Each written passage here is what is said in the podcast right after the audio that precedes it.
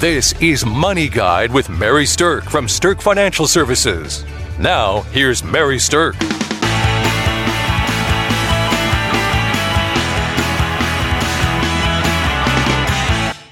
With me today, I have Kelsey Banky. Kelsey is a certified financial planner at Stirk Financial. Welcome, Kelsey. Thanks, Mary. Happy to be back. Well, good. So let's just start out by saying that insurance is not the most exciting topic in the entire world. but it's one of those topics that really it's so important to make sure that you're covered the way that you think you're covered um, because really insurance gives you a good firm financial footing and it is kind of one of those foundational aspects of making sure your financial life is protected and solid.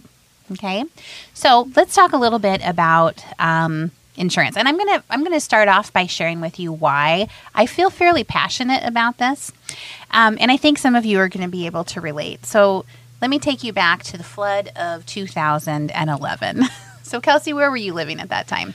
Oh, I had just signed on buying a house in the dunes the week before we found out it was going to flood. So I, I have a near and dear special place for my in my heart for this as well. So yeah. So for for those listeners who maybe weren't in the Siouxland area when this happened in 2011, we had a massive flood um, that came to us through kind of a freak set of circumstances where the river just went crazy with lots of water coming down it.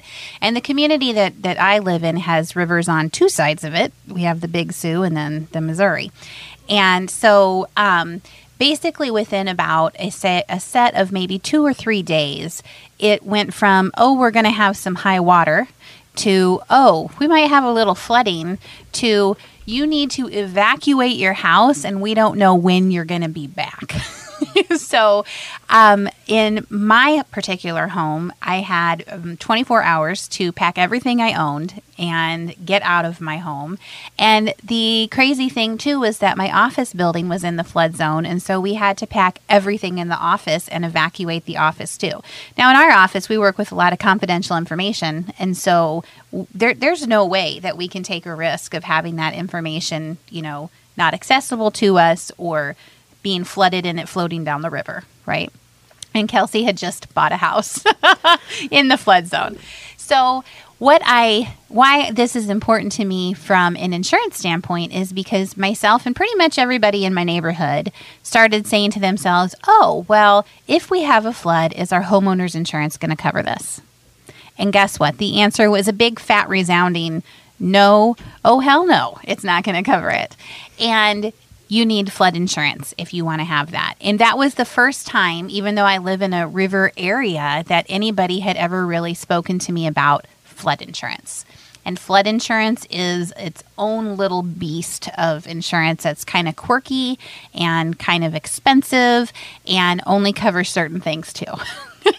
so that's why I feel that this is an important thing. And, and, anybody that lives around here can relate to, to learning exactly what your homeowners did and didn't cover in that situation. And, and all of a sudden, we needed flood insurance.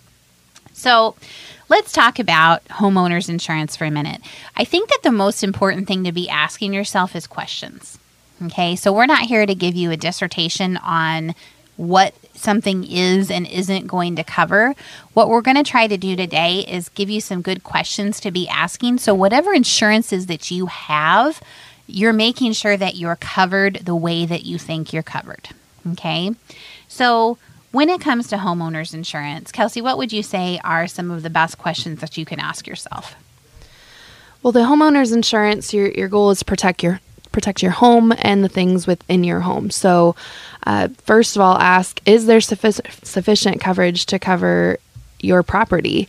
And uh, you want to be talking about, uh, you know, what would it cost if something happened to your house and something um, either took out part of your house or all of your house? Would you be able to rebuild your house? Would you be able to buy a new property of equal value to the house that you had? Um, your house is a very valuable asset. Most people realize that, but by not being properly insured for the right amount of coverage, you could be at a risk. And a lot of times that can get outdated if you're not staying up on your insurance. Also, uh, the things within your house um, making sure that those are covered appropriately, uh, the contents of your house, and there's some tips and tools on how to make sure that there's enough coverage on your your uh, belongings, uh, and then might be even additional insurance that you need for certain valuable uh, property. All right, so on your homeowner's insurance, this is one of the places that we're going to dig into the weeds on details just just for a moment here, because homeowners has some some terms in it that I think are really important for people to understand. Sometimes you have something called actual cash value coverage, and sometimes you have something called replacement coverage. Okay, actual cash value coverage means that if you have a loss then the policy is going to pay the actual cash value of your home's contents. And you'll get a check for what your stuff was worth before it was destroyed, not what it would cost to replace it. Okay, so if you have a television that cost you $1,000 three years ago, now that maybe is depreciated and worth $400, you're not going to get a check for a thousand bucks for that TV. You're going to get a check for $400. I that's think just an example. And I think that that's a really strong distinction because almost every single thing in your house is a depreciating asset. It is right. worth less as time goes on. There are very few things in people's houses that actually appreciate. So, uh, paying close attention to that piece is very important. So replacement cost is is very different. If your property is destroyed, the insurance company is obligated to fully replace or rebuild your property without any deduction for depreciation. So um, that is clearly a more comprehensive type of coverage. However, you're going to pay for it. So, obtaining full replacement costs on your personal property will cost you 10 to 20% more in your policy than the actual cash value coverage will. But I think it's worth it because ultimately, if you have a loss, then you want to be able to replace your stuff, not replace, you know, a fourth of your stuff, right? So, the questions to ask yourself on your homeowners are Is there sufficient coverage for your property and your personal belongings? And is your liability coverage high enough? So, here's the deal with liability coverage part of your homeowner's policy protects you if someone comes onto your property and gets harmed, hurt, accident, whatever. You are on the hook if it happens on your property and they decide to sue you. So, your liability coverage as part of your homeowners is a pretty important piece of this. Rule of thumb the wealthier you are, the higher limits of liability you should have because you have more to protect. Okay. If somebody sues you and your liability coverage on your homeowners only provides so much, they can sue you above and beyond that that you might have to be responsible for. Okay. So, that's where another type of policy comes in called an umbrella policy.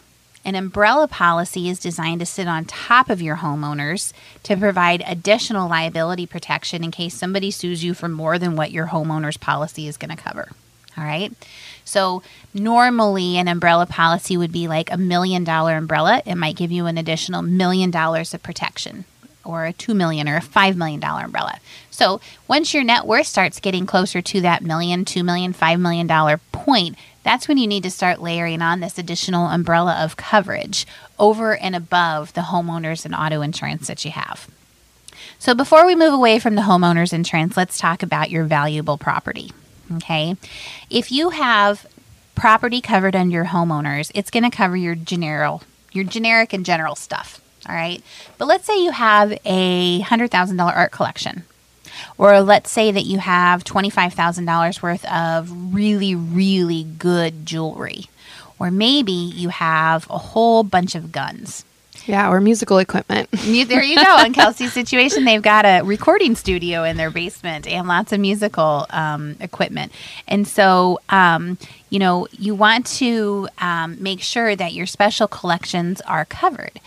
And the way to do that is by having a rider on your policy that actually says anything that's special and out of the norm is covered on top of just the general amount of property coverage you have.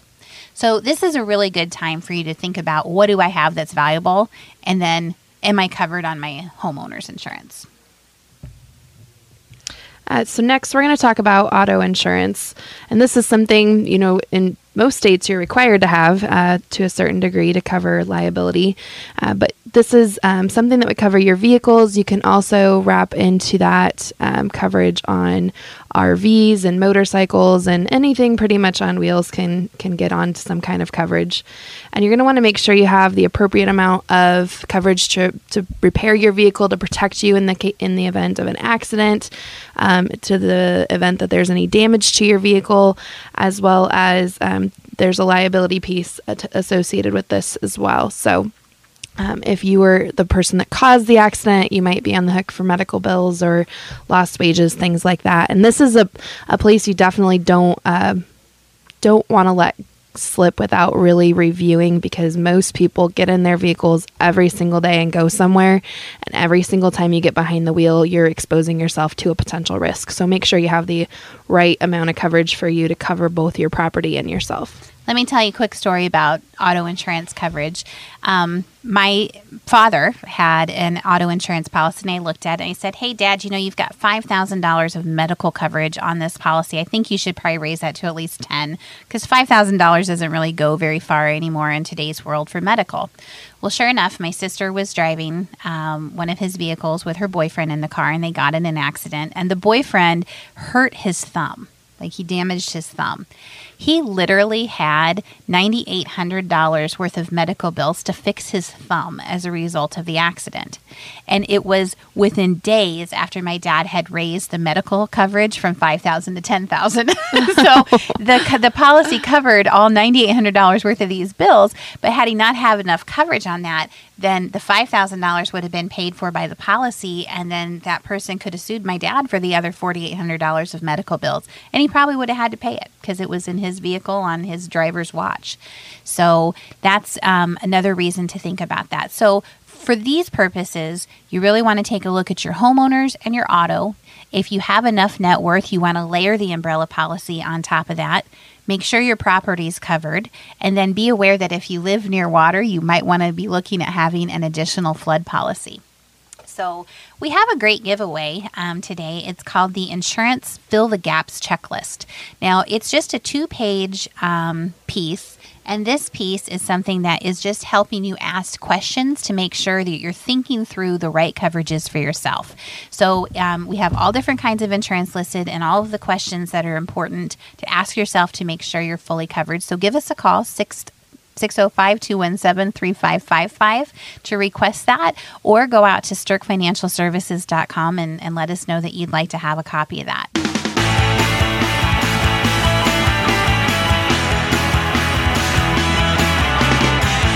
So let's go ahead and continue on with insurance.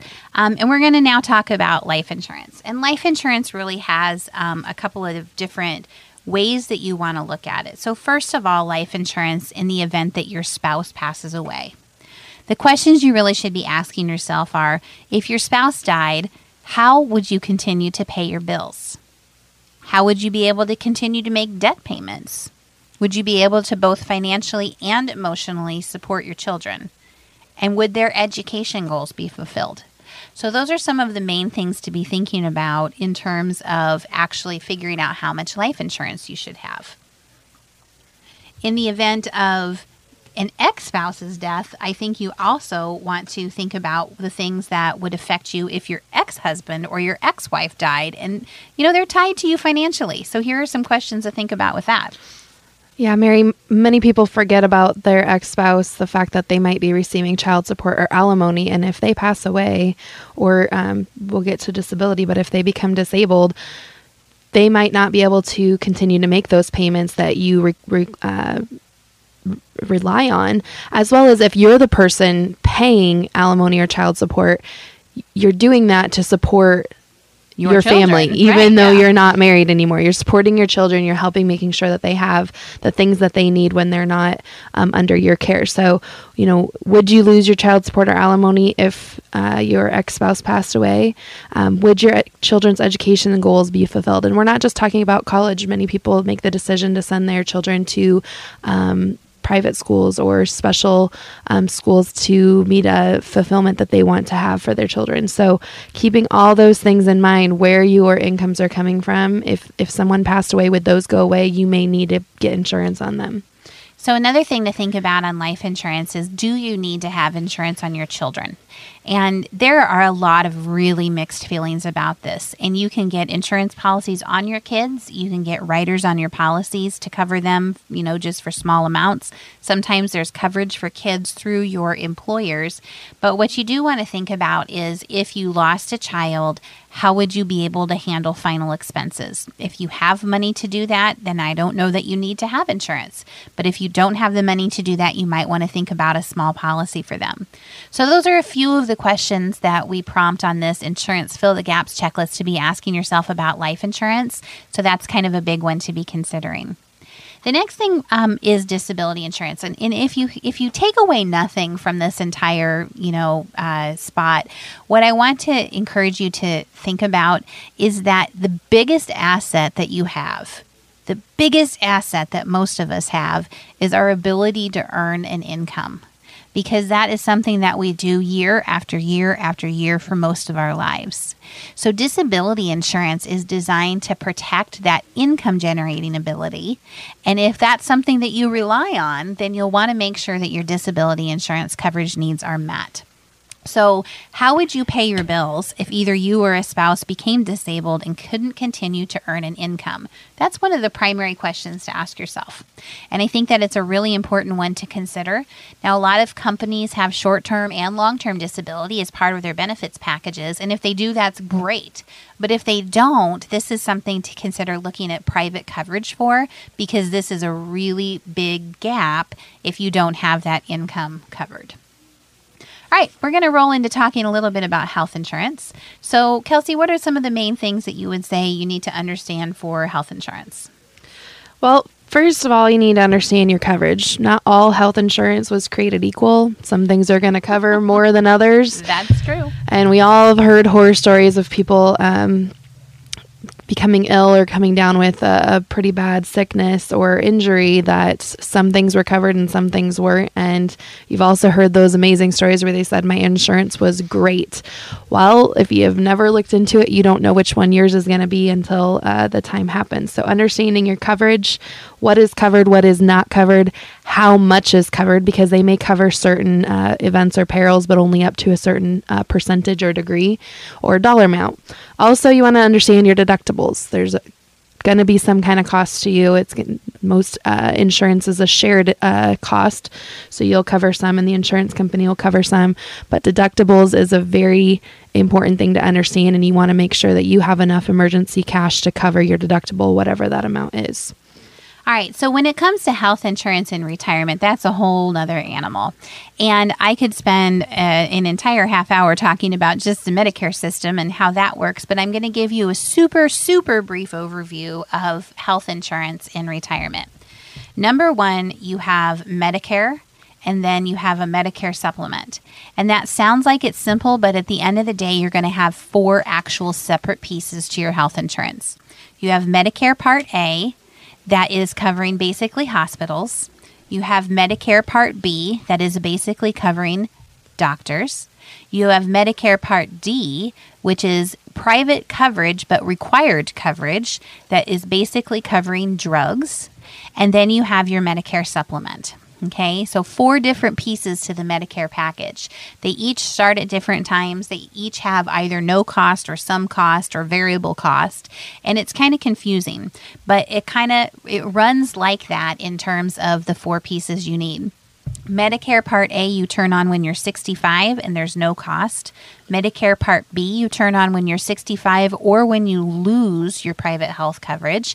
Usually that runs about 125 ish dollars a month. Medicare Part D, the drug coverage could run anywhere from $5 to $500 a month. It totally depends on what your drug usage is. So you want to talk to your insurance agent about what drugs you're using to figure out what the best plan is for you. And the Medicare supplement is something you take out when you're 65 and also or when you're done with your individual coverage. And it is generally around $150 a month for a policy. There's different ones you can buy, um, but generally speaking, that's kind of the, the, the cost there. So in uh, retirement, medical is something you want to pay attention to the details, but there's kind of a four pack of things you have to be aware of.